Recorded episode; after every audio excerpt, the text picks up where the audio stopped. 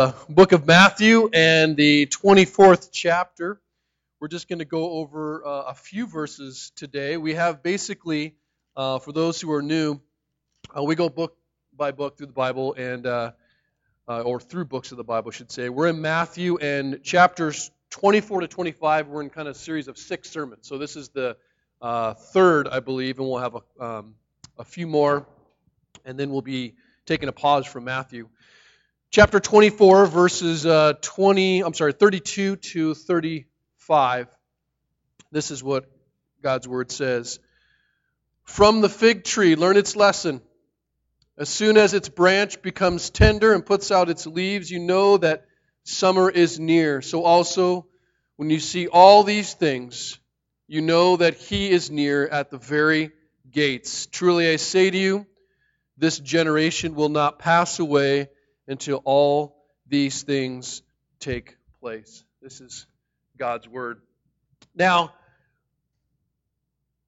I'm going to bounce off these verses a little bit. There's obviously not a lot there, but we've gone through a lot the last couple weeks in terms of all these things that have been happening uh, as Jesus declares uh, two things, really. One is the question we've been dealing with is what is going to signal the end of uh, Judaism, end of the old covenant, end of the temple, he says, is going to be torn down. When's that going to happen?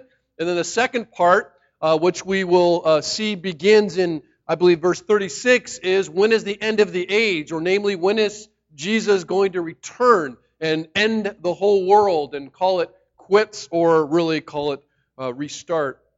And I'm using these two or three verses here kind of as to talk about this in between time that we actually find ourselves in. Now, uh, we saw back in Matthew 23 when Jesus was talking to Jewish religious leaders and really condemning them uh, in a very uh, direct judgment. In verse 26 of chapter 23, he said something similar to what we see in verse 34 here, which was, These things shall come upon this generation. And now we have seen, as chapter 24 has gone through, as Jesus described the different signs leading up to the destruction of the temple. In verse 34, he says the same thing. This generation is not going to pass away until all these things take place. And so the generation, these 30 to 40 year, 50 years chunk of time around Jesus' life, the generation, the people that were alive during Jesus' life, death, and resurrection had an experience unlike any other generation before or after it. This generation experienced the coming of the Messiah that had been uh, prophesied really since Genesis chapter 3, but constantly throughout the history of the Jewish people. This generation um, saw, if you will, the death of that king and the resurrection of that king. And the destruction of the temple in AD 70 signaled the what we'll call the public inauguration of Jesus' kingship of his kingdom, first for the Jew, then also for the Gentile. Now, we divided Matthew into five books. We've gone through four. Within the fourth, and the fourth book is called The Rejection of the King.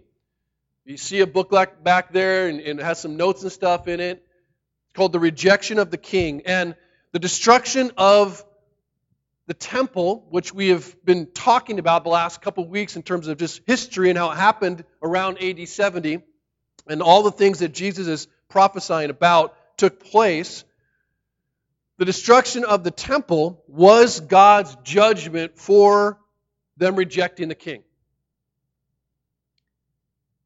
And Jesus said that this all had to occur. Don't be alarmed. I'm telling you this beforehand. This all has to take place. They have to reject the king formally, completely, and we're going to judge them, judge them accordingly before you see the return of the king. Now, when the first Christian martyr, if you read the book of Acts, you'll get to Acts chapter 7, you read a guy about named Stephen. Stephen is the first Christian martyr in the early church.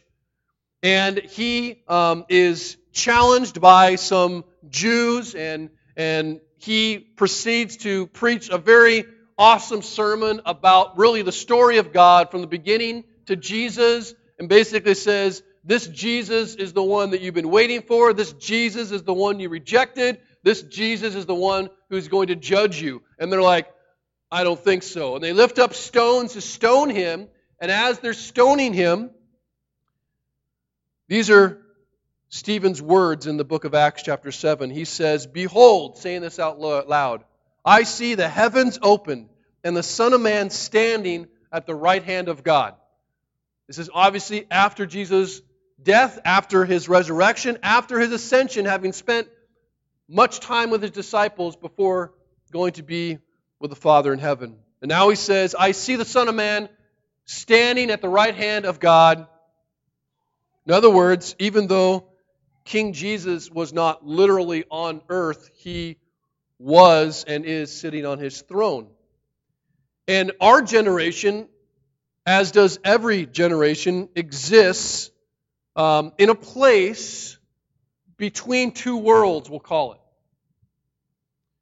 In this place, you probably often hear people speak about Jesus being king. Oh, Jesus on his throne, Jesus king, Jesus ruling.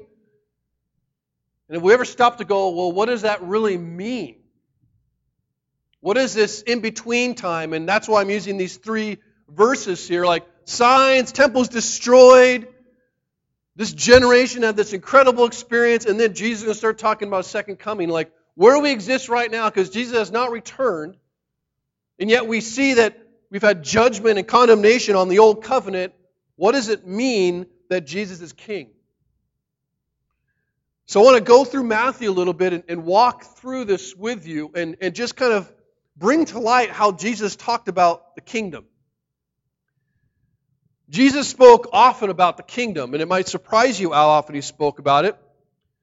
Matthew portrays the kingdom of heaven as, as having arrived with Jesus' birth, when you have wise men from the east, pagan wise men, who come to worship really toddler Jesus, the king. The king who had been born, the king whom they had read the signs in the sky about, the king who they had heard of. Then the first words that Jesus declares as an adult, and he begins his ministry at 30 ish. In Matthew 4:17, the first words are repent for the kingdom of heaven is at hand. According to chapter 4 as you read further, it says that Jesus' ministry to this generation that he was in included, quote, in verse 23, teaching in the synagogues and proclaiming the gospel of the kingdom and healing every disease and every affliction among the people. Again, this idea of kingdom. Jesus, as you read into his ministry, which extends really up towards what we have been reading here, you see that Jesus taught in Matthew chapter 5 that the poor in spirit would inherit the kingdom of heaven. That those in the kingdom of heaven would be persecuted. Not those out in heaven, those in the kingdom of heaven would be persecuted. He taught that one's righteousness had to exceed the Pharisees in order to enter the kingdom of heaven. Jesus commanded the crowds to first seek the kingdom and he cast out demons by the power of the kingdom. And then he shared what can only be called the secrets of the kingdom with his disciples, including the truth that one had to become like a child to enter the kingdom. And he spoke in many parables about what the kingdom of heaven is like. If you read through his parables, most often, at least in the book of Matthew, they start off with the kingdom of heaven can be compared to, or the kingdom of heaven is like. And finally, as we see Matthew's gospel conclude here, we hear Jesus prophesies about the final end and consummation of the kingdom, telling his disciples that he would not feast with them, as we will see later, until they were in his Father's kingdom together. So you go, what is the kingdom? It seems pretty important. Like Jesus talks about it all the time. For my purposes, and I think, biblically, we can describe the kingdom as synonymous with the rule of God. with the lordship of God. And if you remind yourself of the story of God, which is really important to constantly do as you're getting some context for what Jesus is saying. In Genesis 1 and 2, where we have this world created as a very good place, a wonderful place, and this place flourished under the rule of God. And it flourished in the presence of God, who exercised that rule face to face, if you will. And men and women had a fulfilling relationship with God, and they had a fulfilling relationship with others. They had a fulfilling, even understanding of themselves, of the self, if you will, and they had a fulfilling relationship with the world. They enjoyed work, they loved to pet the animals, everything was great. But then men rejected God, and in rejecting God, they rejected his rule. They disobeyed God's word. They rebelled. And side note, if you're not sure, that's what's wrong with the world. Okay? It's not because of lack of education. It's not because of a lack of social problems. It's because men are in rebellion against God. That is the problem. And it began a long time ago. Sin entered the world, and what happened was it brought destruction and death and disintegration to all those relationships relationship with God, relationship with others, relationship with self, and who am I? We're seeing that played out in the most strangest way right now, and relationship with the world. Everything broke down. But by grace and, and time, we see God provide His people a means through which they could cover that sin temporarily and continue in relationship with God. And in many ways, as we have talked about, the people of God, and particularly the temple, was to represent God's presence and rule here on earth in a tangible way. Those were the people of God. The temple is where they worshiped and mediated that relationship with God. So you'd see, like, okay, if the kingdom of God can't be seen anywhere else, it can be seen there in the people of God. And the purpose of God's rule, re entering, if you will, into the world, is to restore and heal all the relationships that sin broke, beginning with the relationship with God and the relationship with others and self in the world. And so, prophet after prophet said, Hey, this is all temporary. God is going to come. The king is going to return, if you will. There will be a king, there will be a Messiah, and that's why Matthew is writing to Jews. Here's the guy you've been waiting for. The guy that is going to bring God's rule back into the world through these people. In Luke 17, when Jesus is talking to some Pharisees, he teaches this. In verse 20, it says, Being asked by the Pharisees when the kingdom of God would come, he answered him, them, The kingdom of God is not coming in ways that can be observed. Thought you were going to ask, like, the king was going to come and wipe out Rome or whoever the enemy was at the time? He says, No, the king's not going to come in a way that can be observed. Nor will they say, Look, here it is. Or there. For behold, the kingdom of God is in the midst of you. Jesus was speaking of himself. Jesus was the embodiment of the kingdom on earth, but it was still hidden in a sense. And Jesus constantly um, talked about the kingdom and revealed the kingdom by what he said. The kingdom's going to be like this, the kingdom is like this.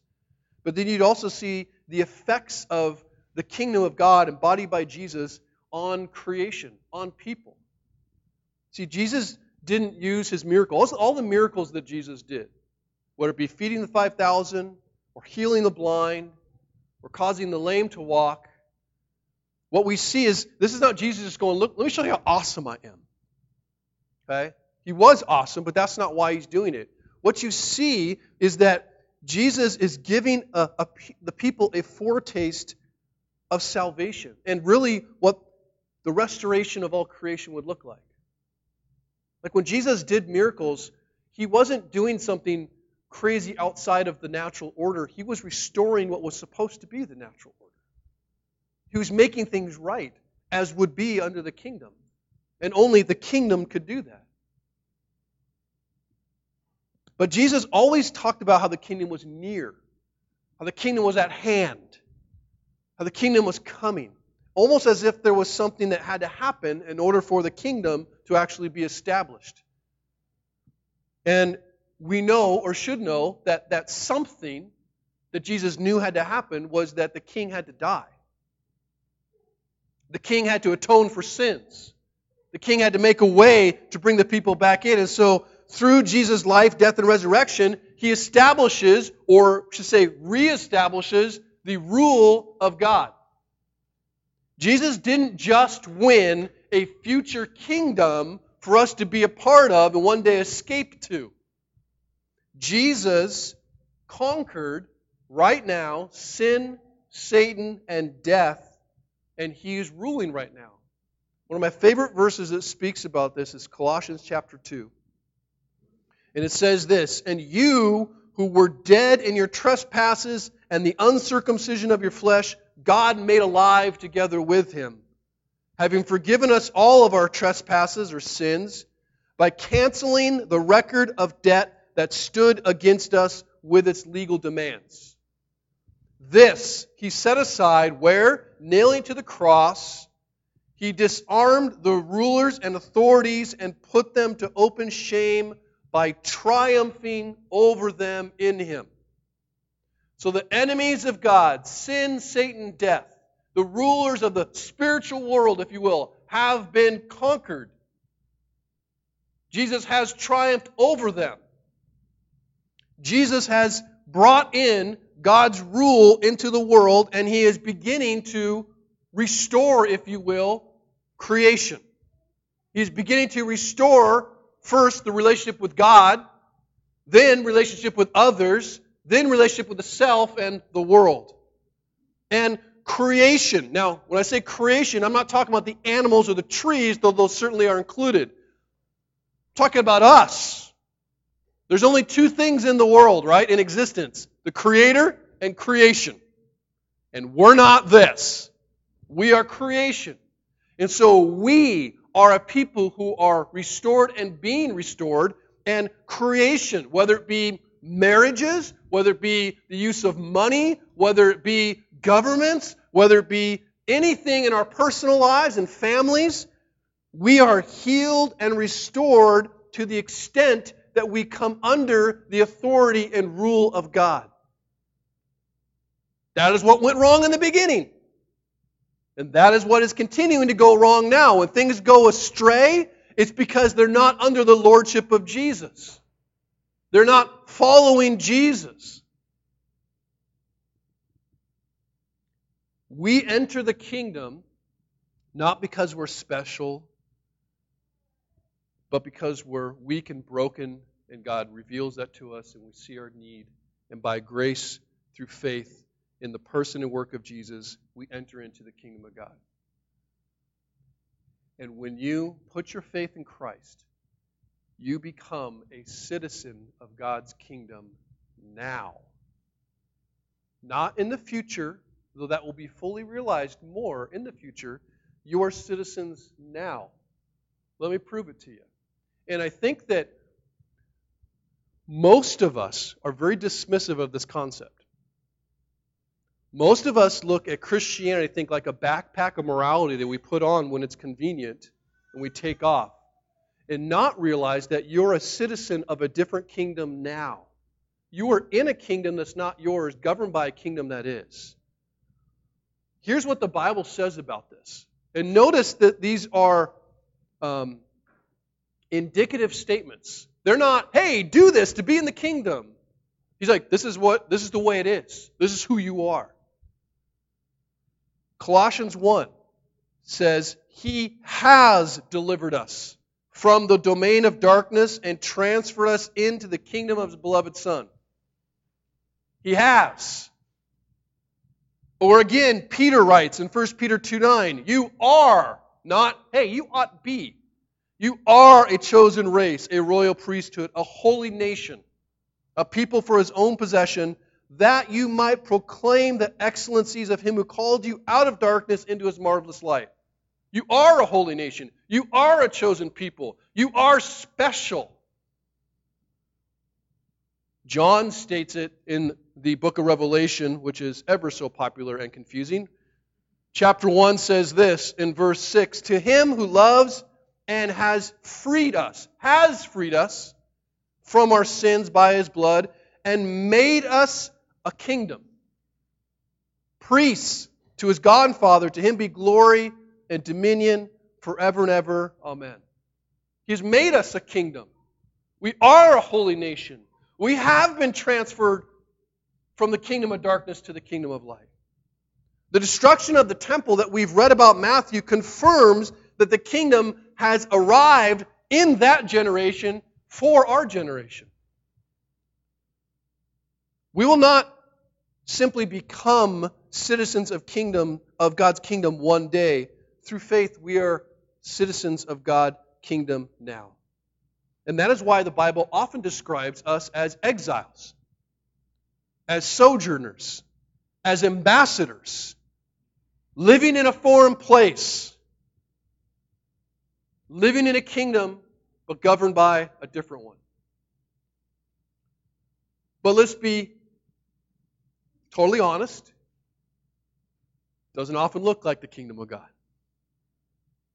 And we're left in this in between state, like, wait, okay, so we're in the kingdom now, but it doesn't look like it in the world.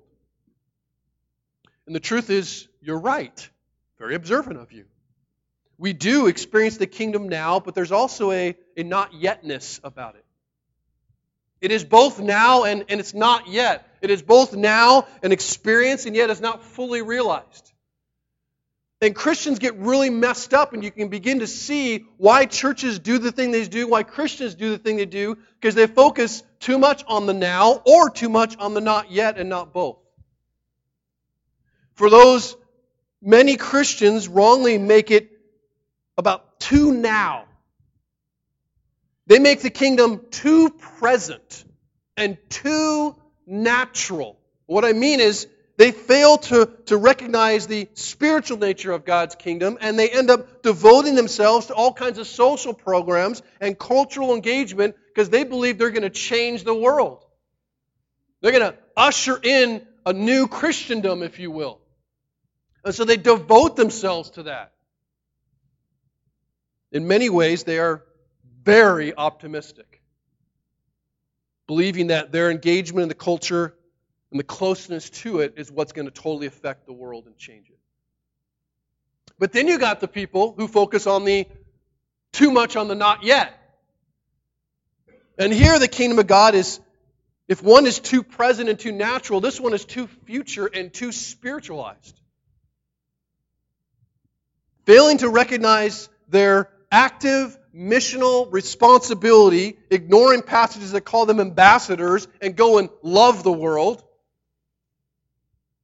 they hide away and study their Bibles and often ignore the real practical needs of those around them because they're very pessimistic about the world. All the kingdoms come. We just need to get away from here. We'll be in the kingdom someday. And so you go, you have these two extremes where I truly believe we're supposed to live in the tension of a kingdom that is now that we are called this kingdom and yet uh, not yet. And in asking Okay, how are we supposed to live like that? I don't mean to ask what we in our own power can do.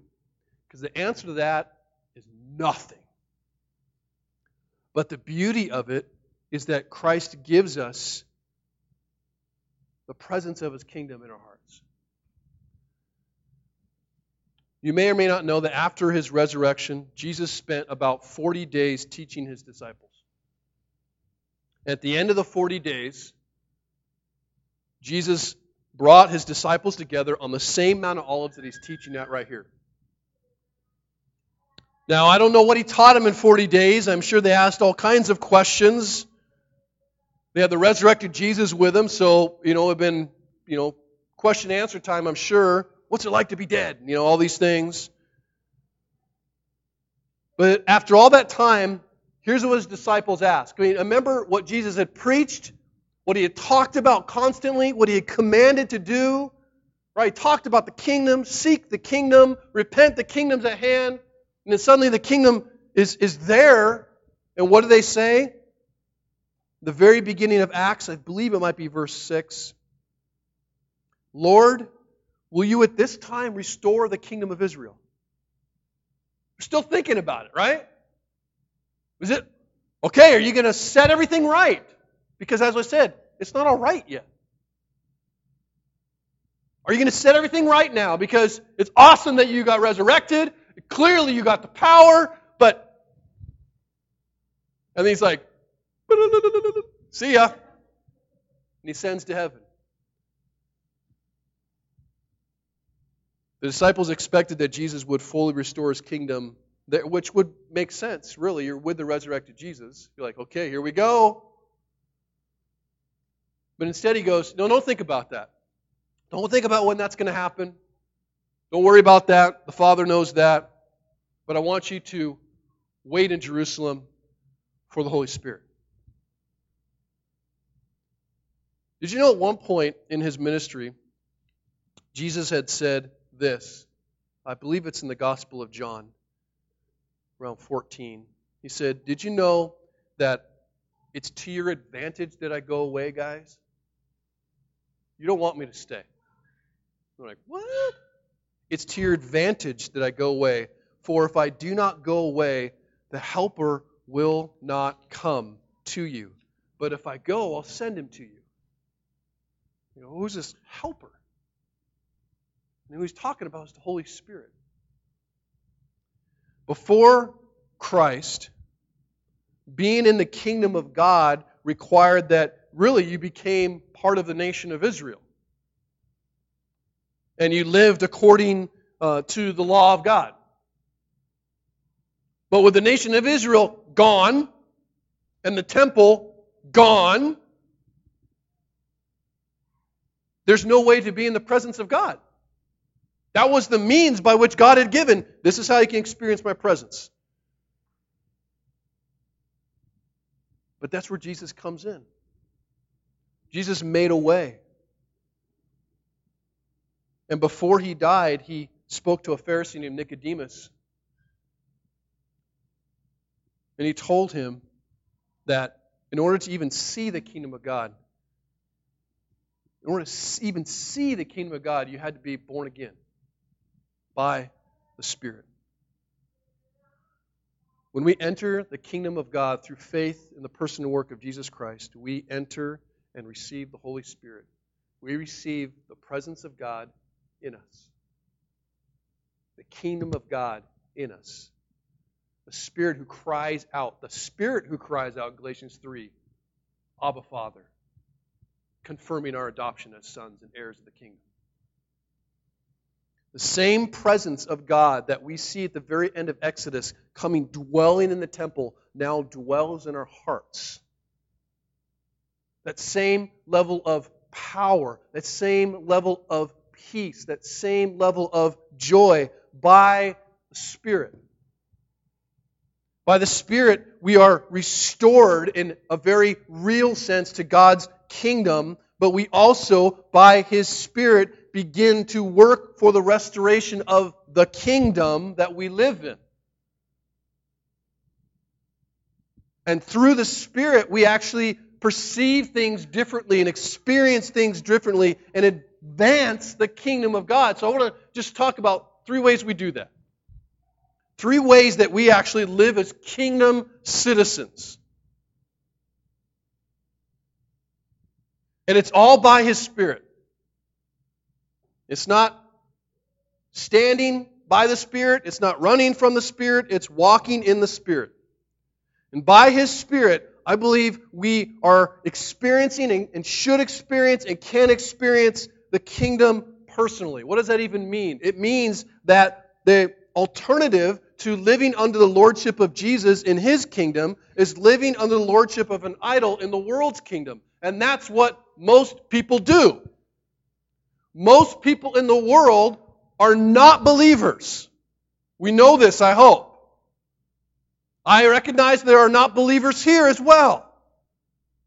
The difference between those two is not that there is lordship running your life, it's who is the Lord running and ruling your life. You are either finding meaning, hope, and joy in an idol as you are ruled by it, believing it will give you all those things, or you are submitted to Jesus.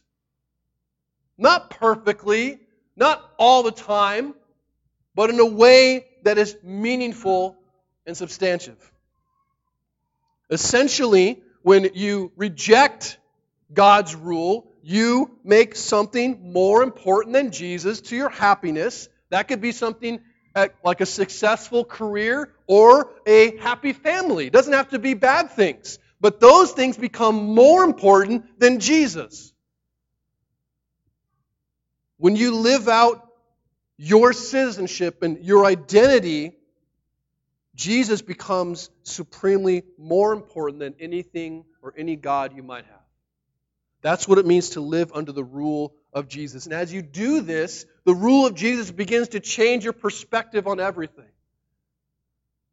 With Jesus as king, you even begin to see how the world is working out with actual, a little optimism, a little hope, as if I know things are looking bad, but Jesus wins. Jesus is ruling. Jesus is reigning. What does that mean? It means simply this. Number one, I don't have to live in fear of death because Jesus reigns.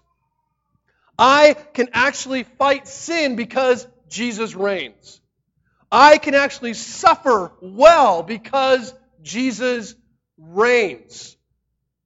I can live differently, as unpopular or uncomfortable as it might be, because Jesus reigns. I am in this kingdom, but I am governed by another, by the true kingdom of my citizenship. We're not trying to escape a world. We're not trying to, like, I can't wait for heaven to come here so I can get away. We are living here confidently. We're living here optimistically, even as things grow darker, because we trust that Jesus is ruling. And nothing's outside of his rule.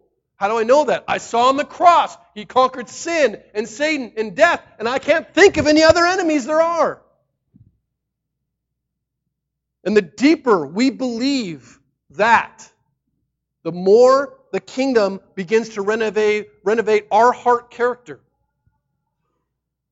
It begins to transform us into looking like Jesus, into, into His goodness and His peace and His joy. That's just a personal level of the kingdom. Romans 14, 17, I don't know if you've read this verse, for the kingdom of God is not a matter of eating and drinking, but of what? Of righteousness and peace and joy in the Holy Spirit. As kingdom citizens, you know we should be? That. By Spirit, righteous people. By Spirit, peaceful people. When the world freaks out, we don't. When the world gets dark, Jesus is ruling. It's not that we don't care, but we don't lose hope. And we should be characterized by people of joy. Christians sometimes are the most sad sack, sad people I've ever met. And we're the ones that have the truth. We're the ones that have the identity. We're the ones that have the king reigning. Like, what is there to be sad about? We should be joyful. By His Spirit, we experience the kingdom personally, but by His Spirit, we also evidence the kingdom socially. What does that mean? It means what is happening in our heart overflows into the world, or ought to. We don't serve others so that God will love us. The love of God produces a love for others. The love of God produces a love for others. If your theology or if your biblical position or understanding the gospel does not produce a love for others, I don't know what you're believing, but it's not the gospel of Jesus Christ. Jesus as king means that God's ruling power is present and ready to heal and really reweave what is a unraveled fabric of creation. God, let's just understand, and I've said this at funerals. God did not design the world to experience death, disease, and destruction. And Jesus' miracles, as I said, the healing of the blind and the lame and the sick, and even raising the dead, were not a violation of the natural order as much as they were a restoration of it. The presence of the kingdom of God, like, boom, that's, that's how it's supposed to be. Bartimaeus, you're blind? Boom, that's how you're supposed to be. Right? That's what Jesus was doing. You have no food? Boom, we got food now, lots of it. And we may not have the miraculous power, like whether or not healing gifts exist. I'm not going to have that debate, though I can. It's not about us walking around and making sure we feed the 5,000. It is to say that our deeds, as we serve the poor, as we love the broken, as we visit the prisoner, as we care for the unborn and the unwanted, in doing that, we give foretastes of what a fully restored creation looks like. Do you realize that's what we're doing? We don't have the miraculous power, but we do have the presence of God and the kingdom of God flowing out of us as we restore and see restoration. And people go, Why are you doing this? So we'll like you? No, this is what the world's supposed to look like. We're supposed to love one another, we're supposed to care for one another. There isn't supposed to be poverty, so we're going to go feed those who are in need. We're going to go build homes for the homeless because that's what it's supposed to be.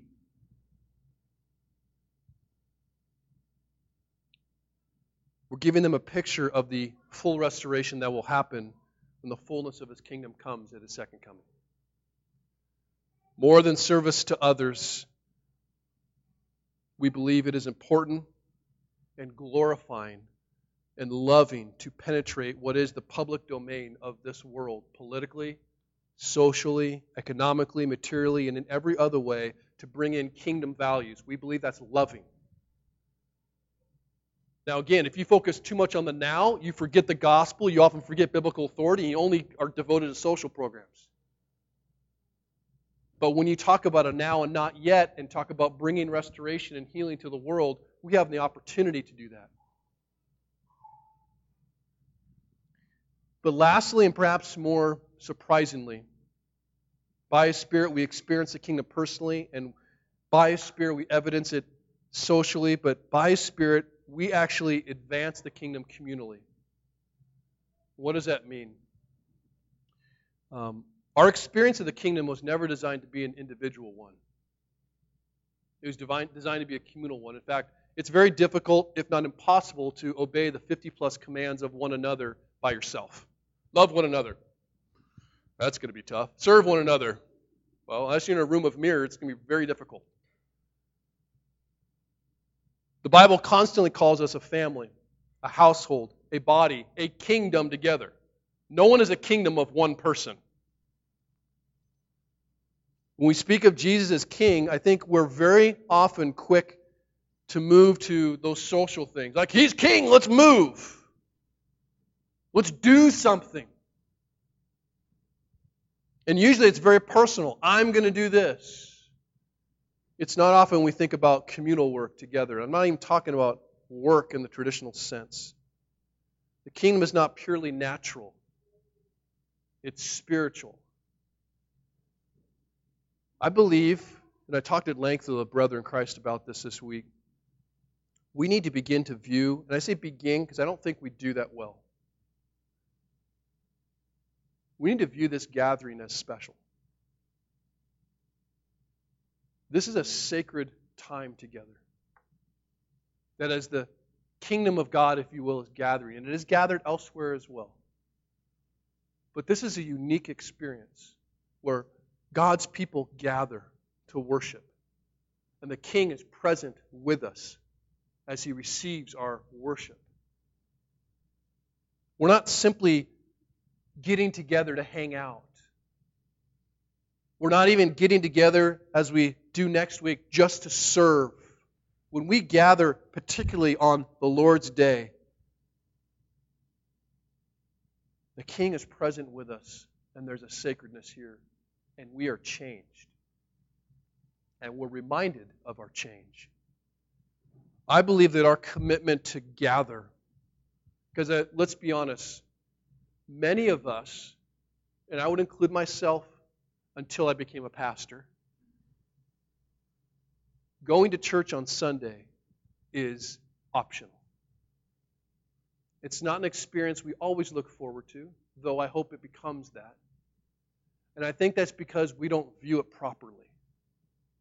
We view it just as a gathering, sing some songs, hear some instruction, move on, as opposed to an, a time when we are, in very real way, experiencing the presence of God in a way we can't elsewhere. I believe our commitment to worship is one of the most powerful means of perceiving, experiencing, and advancing the kingdom. And you go, okay, perceiving, I get that. Experiencing, I get that. Advancing, we advance the kingdom by gathering on a Sunday and worshiping the king. You go, that seems weird. It's unlikely you'd consider gathering advancing, but tell me if you would feel different were you in Syria or Iran or China where brothers and sisters are killed and beaten for their faith and they gather secretly. Would you feel as if you were advancing the kingdom then? Would you feel as if you were doing something sacred and special then? Our culture has really screwed us up in terms of our view of what this is. And there's a sacredness here, there's a specialness here. And there may come a time in our country where we will have to gather in secret or privately or under possible warning of arrest. Will we do that? And will we see that then as advancing the kingdom? As declaring Jesus is king, Jesus is Lord, and we gather to worship him as king and as Lord, regardless of what it means for us. When the church simply functions as God's gathered kingdom, as we gather to worship, as we gather to love, as we gather to be equipped, as we gather to be sent and encouraged in our sending, I believe we advance the kingdom until his return. I believe this is why Hebrews 10 is, reminds us to let us hold fast the confession of our hope without wavering. For he who promised is faithful, and let us consider how to stir one another toward love and good works, not neglecting meeting together as is the habit of some, but encouraging one another all the more as you see the day drawing near. Our gathering is a means by which I believe we advance the kingdom. Well, in conclusion, and I really mean it, the destruction of the temple was, as I said, Jesus' coronation ceremony in many ways. The former way of God was gone. The way of relationship with God was gone, but it did not end. It just had changed. For that generation, it was over, but it was opened up for all future generations, including our generation, through Christ. Everything the temple had there now exists by Spirit with us. And I'm not sure you've ever read the last verse, last two verses of the book of Acts. The book of Acts is the story of the church from the beginning in Jerusalem when the Holy Spirit was received and it unfolding as they go from Jerusalem, Judea, Samaria to the ends of the earth, which would be in Rome. The end of the book of Acts ends in Rome. And Paul, in writing some of his last words, he would uh, be martyred, not at that time, but soon in Rome, beheaded under Nero, I believe. Here's what he wrote of his um, efforts as the church continued on. In speaking about Paul, writes uh, Luke writes this: He lived two whole years at his own expense. This is Paul, and he welcomed all who came to him, proclaiming the kingdom of God. You would expect him to say proclaiming the gospel. That you would expect. But it says Paul devoted himself when he was in Rome to proclaiming the kingdom of God. The idea of the kingdom now, ushered in by the life, death, and resurrection of Jesus, and the kingdom not yet, coming when he returns to fully restore us. He committed himself to proclaiming the kingdom of God and teaching about the Lord Jesus Christ with all boldness and without hindrance. I pray that's our commitment. That Jesus has come and the work of the cross has been accomplished, and God's kingdom has touched down to earth and is here to stay. The kingdom is here and it's not going anywhere. I think all too often I've taken a very historical view of, of what has happened up to this point. And oftentimes, with many of the different positions that take a future view, what I find is that the futurists are so caught up in thinking about the future and really escaping earth and getting to heaven.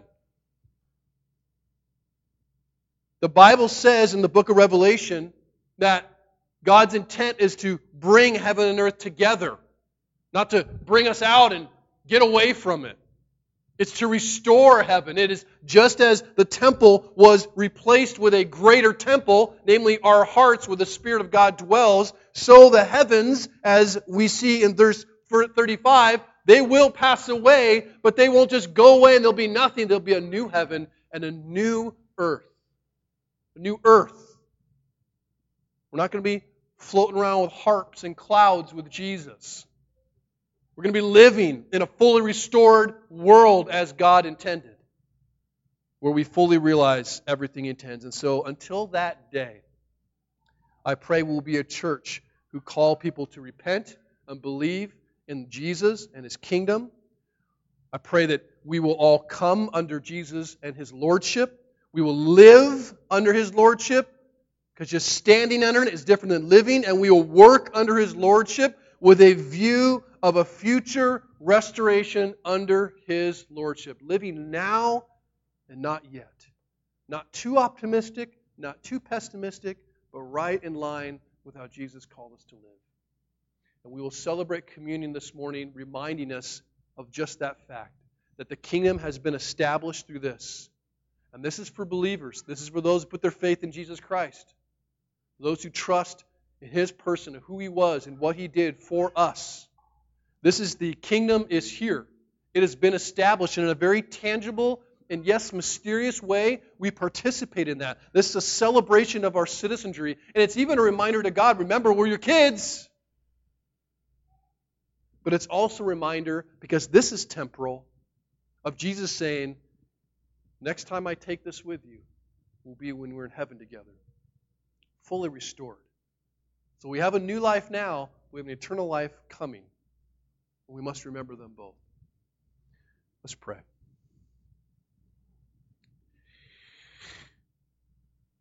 Father, your word is rich.